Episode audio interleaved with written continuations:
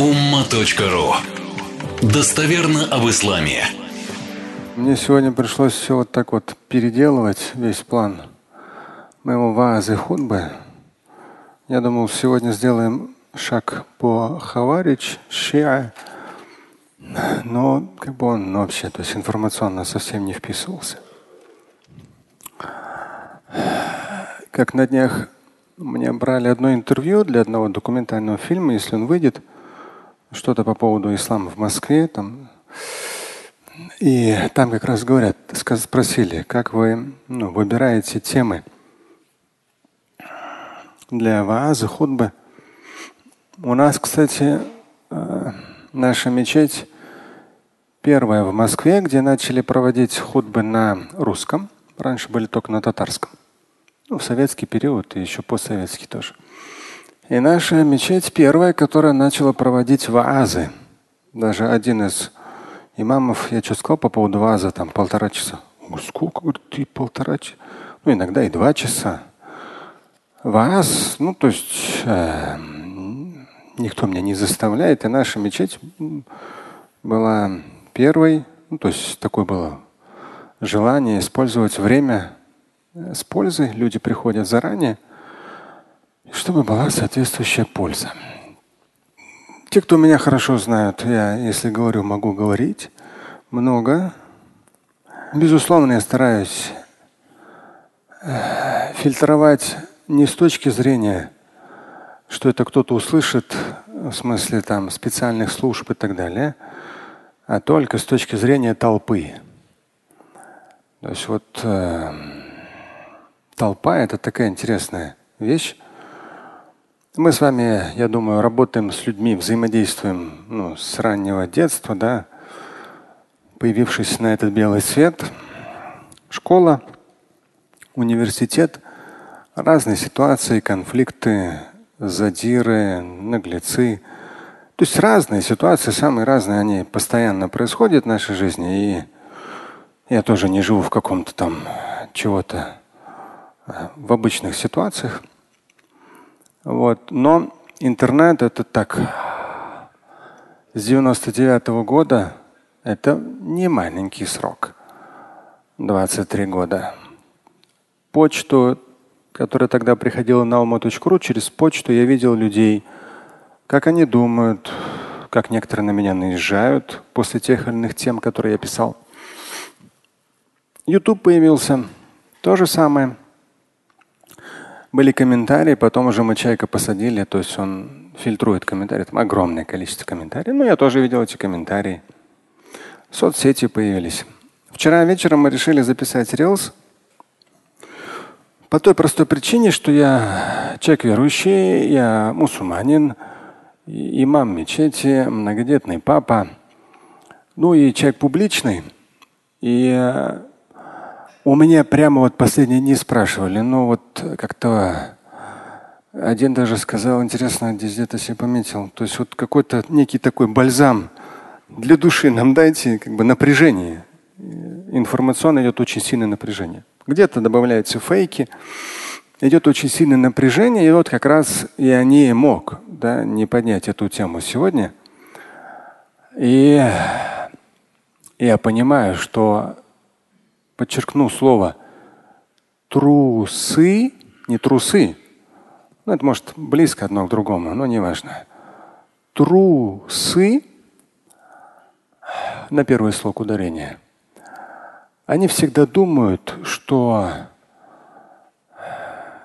имамы им какие-то директивы дают, им указывают, что имамы боятся. Вот сколько лет я анализирую соцсети, в том числе, я же вижу комментарии. Именно трусы так думают и так пишут. Они сами очень сильно боятся. Может быть, они, вы скажете, но они же пишут в соцсетях. Зайдите на их странички, фейковые странички. Пустые, ни аватарок, ничего. Ни к чему не привязано. Может, чуть-чуть там 10-20 человек подписчиков. И они думают, что они такие смелые. Ничего подобного. Как я вам не раз говорил, как только меня не оскорбляли в интернете, в лицо ни один. У меня нет ни охраны, никого. Я вот так свободно абсолютно. Я живу там, где прописано. Я хожу в обычных ситуациях. Я слышу много слов благодарности где-то на улице, в аэропортах, в самолетах, в разных странах. Те, кто слушает мой контент, и говорят спасибо, столько полезной информации. И я вижу иногда а, лица, которые видят меня и напрягаются. То есть чувствуется, что люди меня ну, ненавидят. У них определенный внешний вид тоже бывает. Где-то они меня ненавидят, либо что-то обо мне плохое где-то писали или говорили, обсуждали. Они так, такой сразу чувствуется такая ни один никогда. Трусы. Сегодня, когда мы вчера сделали пост, я сказал, в ночь его вывесите в Инстаграм. Столько комментариев плохих комментариев. И я написал утром, пожалуйста, не удаляйте. Тот, кто у нас занимается Телеграм, в Телеграм тоже вывесили этот рилс, как я понял, на ночь. Я ни одного комментария в Телеграм не, не смотрел, потому что ну, время тоже, мне надо готовиться. В, телегра... в Инстаграм я попросил и в Телеграм. Он, оказывается, самые грязные комментарии удалил – я видел, какое количество, потом оно уменьшилось. Я говорю, не надо удалять. Он говорит, а вот что, не надо. В Инстаграм я тоже попросил, больше не удаляйте. Пусть люди, толпа, видит свою суть. Что из них выходит? Они должны это видеть. И даже и у меня VPN сейчас что-то последнее не работает, но здесь иногда срабатывает. Я один там вот, туда-сюда там да он такой секой. А вот ты, ты, ты своего сына, что-то он отправит или нет. Я говорю, я написал единственный комментарий, я поставил, я хотел прикрепить его наверх, а он был комментарий под комментарием, не прикрепишь. А там другой совсем. Я ему написал, говорю, послушай, как же там три строчки короткие, но второй был написано трус, восклицательный знак, а третье умри от своего страха.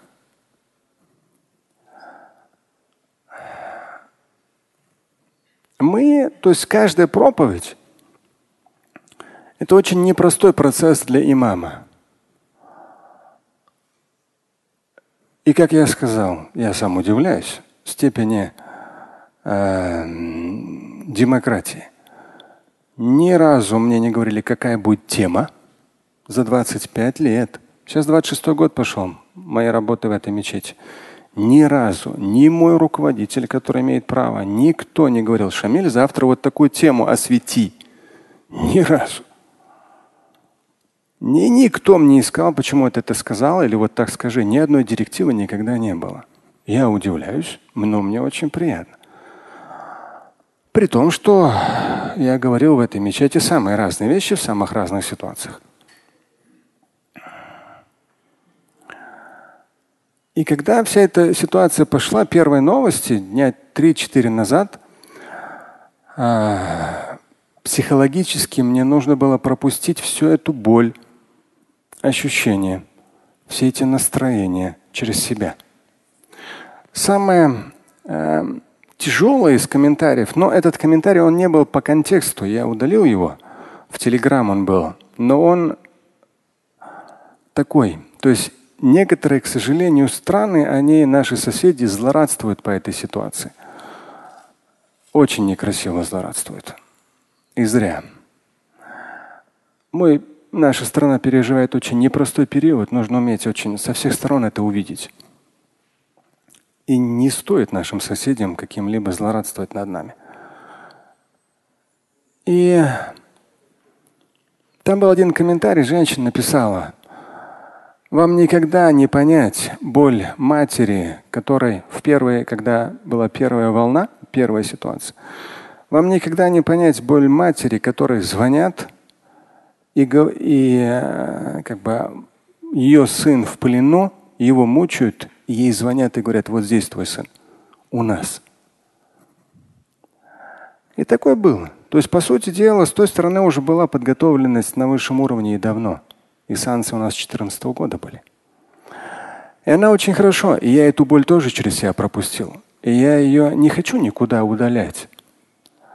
Все эти боли самые разные. И маму нужно через себя пропускать, чтобы его слова, его чтение Корана и Сунны были актуальны. Чтобы он там, в аятах, в хадисах, находил надежду, успокоение, силу, энергию, умение полагаться на Всевышнего. Конец 90-х, начало нулевых, когда вы себе не представляете, какое было притеснение чеченского народа в России. Те, кто тогда, вы не знаете этого. Я как имам видел одну пятницу, там полная мечеть, на вторую пятницу только половина. Люди ко мне подходили и говорили, что Шамиль, просто заходят в квартиру, берут паспорт с пропиской, рвут, да, забирают в какие-то там подмосковные лагеря отвозят. И в тот период я, как имам, должен был всю эту боль пропустить через себя. И все равно давать, цитировать аяты и хадисы не просто так, правильные вещи, а именно так, чтобы человек, несмотря в сколь сложной ситуации он оказался, и он, и его дети, его родители. Люди лишались всего в своей родной республике. Одна компания, вторая компания. В Москве, все везде, по всей России. Кто бы думал, да, вот даже сегодня я хочу процитировать разговор, разговор Моисея с Хызыром. Разговор Моисея с Хызыром. Когда Хызыр говорит, ты не сможешь, то есть что или иное произойдет, ты на него агрессивно среагируешь, ты не сможешь проявить терпение. Это почти нереально, как изменилась ситуация касательно Чечни, чеченского народа, восстановления Чечни. Тогда даже вышла моя книжка «Мир души» на чеченском – и там я специально, ни разу такой обложки у нас не было. Там играет обложка, две картинки. Одна картинка горы, другая картинка небоскребы. И эту картинку, эти небоскребы я видел, когда я сам после второй кампании был в Грозном, и там было все разрушено. И по сути дела, как бы никто не видел. Но книга «Мир души» на чеченском, я сказал, нам надо сделать обложку. Вот горы, да, и вот древние вот эти небольшие башни – и при повороте обложки видны высокие дома. Это все восстановится. Но это восстановилось буквально за очень короткий период. Вот эти гавкания, тявкания. В том вчерашнем рилсе он есть на тренер.лайф. И там даже, то есть все те рилсы, которые я говорил с февраля начиная, они все остались в интернете. И не важно, кто как чего говорил мне тогда. Но тогда я многих банил, а сейчас сказал, нет, пусть толпа смотрит, что они говорят. В Рилсе я сказал отдать Богу. Люди, большинство это не понимают. Они видят это через свой страх. А я вижу совсем через другую призму. Я здесь накидал, чтобы лишь далеко не уходить, накидал несколько примеров из своей жизни. Там как раз один подписчик вспомнил. Каир. Землетрясение. Нам было по 18 лет. Я жил с ребятами, с даргинцами. И тогда было самое сильное землетрясение, которое известно только было вообще за весь период. В Каире было землетрясение, многие дома они разрушились. Единственный раз я не знаю, сотен раз сколько не было вообще никогда. Сотен лет. Мы жили на пятом этаже. Я очень хорошо себя помню. Мы как раз у нас был ужин. И вот так дык-дык-дык-дык-дык-дык-дык. Холодильник просто вот реально вот так ходуном. И вот так здание пошло. Но мы на пятом этаже. Мы не успеем спуститься. И мы все спортивные были. И я там, что нам по 18 лет. Привстали со стульев. Мы как раз ужинали. Посмотрели друг на друга спокойно и опять сели. И у нас даже не было, что мы побежали в зал, где мы намаз читали, дуа читать. Вообще страха не было просто-напросто, и все. Ты отдаешь Богу. Это называется. Ты быстро рассчитываешь, что ты не успеешь спуститься. Там лифт, лифтов нет, ну и лестницы. То есть это пятый этаж, последний этаж у нас был. Он дешевле. Студенты. Поэтому спокойно сели на место. И ни у одного из нас в глазах страха не было. Мы просто отдали Богу. В 25 лет я стал имамом этой мечети в 23. В 25 лет мне приходит повестка в армию. И вы что думаете? Я там сказал своему руководителю или кому-то, начал быстрее отпрашиваться, искать, что мне какое-то там заболевание. Да нет. Я пошел в военкомат, прошел медосмотр. И мне смотрят на мой возраст. Говорит, вам 25. Я говорю, ну повестка пришла, вот я пришел к вам, что я могу поделать? Они говорят, ну как, ты жалко? Ну, я говорю, ну а что поделать-то? Говорю, что, варианты есть, что ли? И мне даже в военкомате начальник потом сказал, ну все, собирайте вещи, вы пригодны. Я сказал, хорошо, я понял. Единственное, так как я имам мечети, мне нужно было сообщить моему руководителю. Я в тот момент уже ушел в армию мысленно. А что такого? Ну, если отдай Богу, ну, то есть, что я тут, ну, для меня неприемлемы. Я вчера общался с человеком, он попросил пообщаться.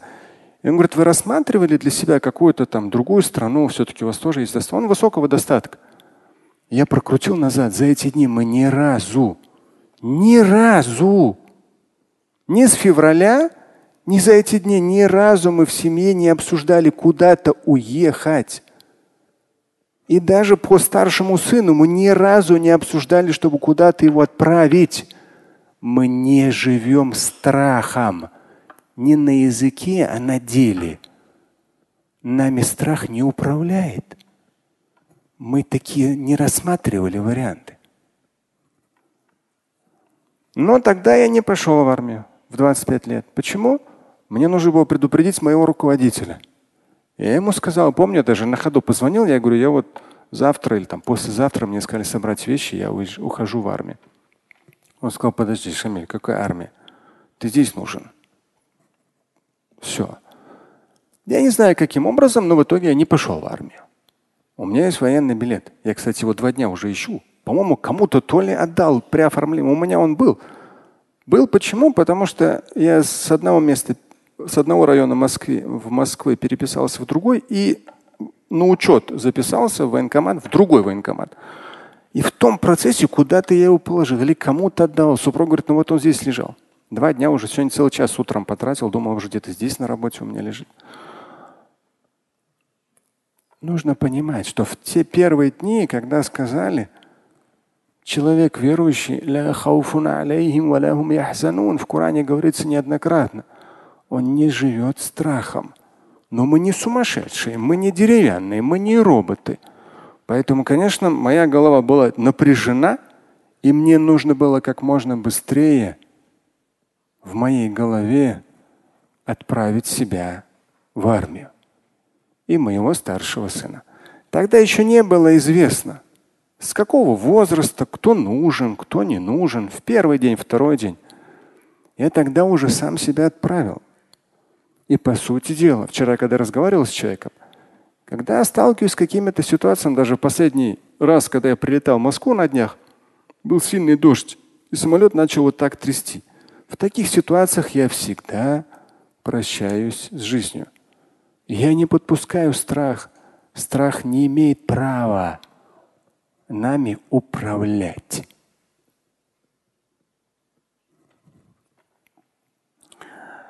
Когда мне поставили смертельный диагноз в 2012 году, то же самое, я вам это говорил.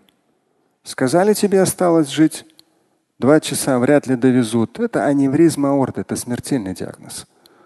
Я никому не позвонил, кроме как брату.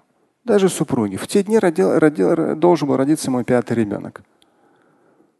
Я не звонил супруге, не говорил. И я потом удивился. Я ни разу у Всевышнего не попросил дать мне еще жизни потому что у меня маленькие дети.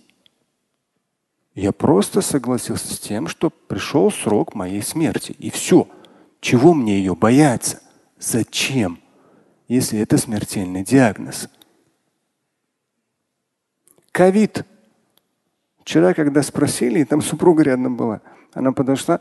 Шамиль, он такой интересный капитан, он никогда с, с тонущего корабля не уйдет. Она говорит, я в ковид это четко увидел. Я ему говорю, слушай, из города надо уехать. Он говорит, нет. Я так и говорил, чего мне этого ковида бояться? Все там начали трясти, смертельное заболевание. Ну все уже. В мыслях, все, заболел и умер. Спокойнее ж так жить-то. Чего мне его этого ковида бояться? Бред какой-то. Если то или иное, есть вещи, которые от нас не зависят, отдай Всевышнему. По факту скажи, на то воля Всевышнего. Но ну, ты это скажи всей своей сутью. Согласись с этим. Про угрозы физической расправы я вам говорил. Прямые угрозы, звонки мне на телефон. У меня даже ножа нету. Я не люблю оружие. Нету. Пусть они боятся, но мне нельзя. Я человек верующий. Если есть трепет у нас должен быть, то только пред Богом. Те же самые обыски, о которых я говорил, да, с предположительным тюремным заключением. В тот период обыски были у одного моего близкого знакомого, и его посадили на 8 лет. Во мне такой лив проснулся. Я думаю, гаденыш, я уже где только об этом не говорил. Другой, может быть, имам испугался бы говорить об этом. Я говорил, гаденыш этот – до генерала дорос ФСБ, подписал документы, чтобы у меня обыски еще потом посадить. Гаденыш! Мне нет смысла бояться этого. Иначе, если мы будем бояться, тем более имам будет бояться. Да какой он после этого имам? Какую проповедь он сможет прочитать, если он боят, боится, что к нему придут? Я периодически прокручиваю, даже вчера на совете улемов у нас было. Совет улемов в России образовался впервые сто лет назад, 1923 год. Они собрались и Резаудин Фахреддин, и Бегиев, и другие татарские богословы того периода. Уже революция прошла. Красный террор уже и так далее. 23 год они собрались, собрали совет улемов, чтобы выносить фетвы. Несмотря какие условия – просвещать, объяснять, говорить. Они все равно создали этот совет улемов. И он в совет улемов, Гулямаляр Шурасы на татарском назывался, в конце двухтысячных его не стало, потому что большинство из них сослали или расстреляли. Но, но из-за того, что это было чем-то чревато, ты будешь жить в страхе? Нет. Я понимаю, даже супруга мне написала, вот у одного из сыновей младших кларнет. Учитель по кларнету. Она мне пишет, ему пришла сегодня повестка. То есть во всех этих ситуациях непростая ситуация, да, сложная. Но человек верующий, мне кажется, должен читать и перечитывать аят. Над ними не властвует страх, и они не будут опечалены. Страх нами руководить не должен. И, как я сказал, для себя я себя уже отправил. Что повестка пришла, собрал вещи и поехал. Скажу, так как, а что? Послушайте, если каждый день своей жизни вы проживаете со смыслом, вы делаете от вас зависящее, Какие-то обстоятельства они от вас не зависят. В моем поним... практическом понимании не убегает проблема. Она все равно тебя настигнет. Но убегая от нее, ты ее боишься. И даже сегодня я как раз про хауф посмотрел в одной из богословских книг. Там так и написано, оказалось. Это мое правило. Нельзя убегать. Нужно только смотреть в лицо. И здесь как раз аль-хауф аля дорбейн. Страх бывает двух видов. Рахба ва хашья. И то, и другое переводится как страх. Рахба страх, боязнь, ужас. И хаше. Но хаше слово, оно более такое, духовное. Духовный смысл имеет. И здесь идет пояснение. Фасахибу рахба. Тот, у кого рахба, страх именно такой животный страх, он сразу убегает, когда появляется страх. Он идет на поводу страха.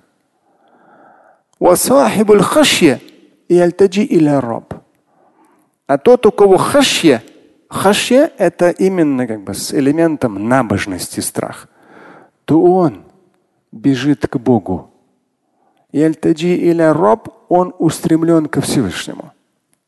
В первые дни, когда пошла информация, я не думал, куда нам уезжать.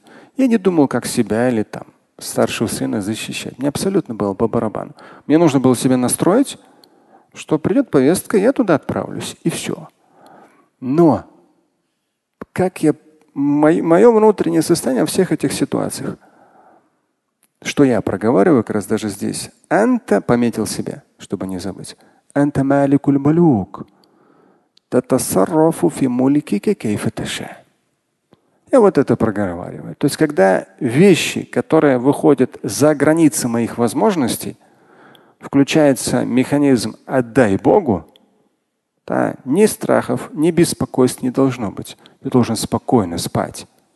Этот день ты должен все переварить, все перемолоть и спокойно спать, чтобы следующий день тоже был продуктивным. Так вот, мой внутренний голос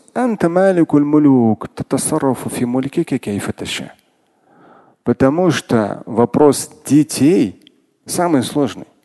Мой внутренний голос сразу говорил, я с удовольствием. Но касательно там, сына старшего очень сложно это все понять, принять. И вот этот момент антамаликуль малюк, обращение ко Всевышнему. Ты Маликуль Мулюк, властелин властелинов. Татасаррафу фи мулькике кейфа Ты, Господи, управляешь твоим имуществом, как пожелаешь. Вот как хочешь. Как было одно такое выражение у одного богослова. К многим ситуациям в жизни нужно относиться подобно как ты э, мертвец, которого омывают. Ну, у него такое выражение было. Не на русском он говорил. То есть есть вещи, когда просто вот успокойся. И все. Не в смысле, что молить Всевышнего, пусть это не будет. Я ни разу, даже может быть сейчас задумываюсь, я ни разу не сказал. Ни разу не попросил Всевышнего, чтобы меня это не затронуло, чтобы моего сына это не затронуло. Ни разу я об этом не попросил. Я просто говорил, ты всем управляешь, Господи. И ты управляешь так, как ты пожелаешь. Я вообще тут ни при чем. Поэтому здесь я написал, ситуации неподконтрольные нам нужно принимать всей душой и с благодарностью Богу. Слушать и читать Шамиля Аляутдинова вы можете на сайте umma.ru. Стать участником семинара Шамиля Аляутдинова вы можете на сайте триллионер.life.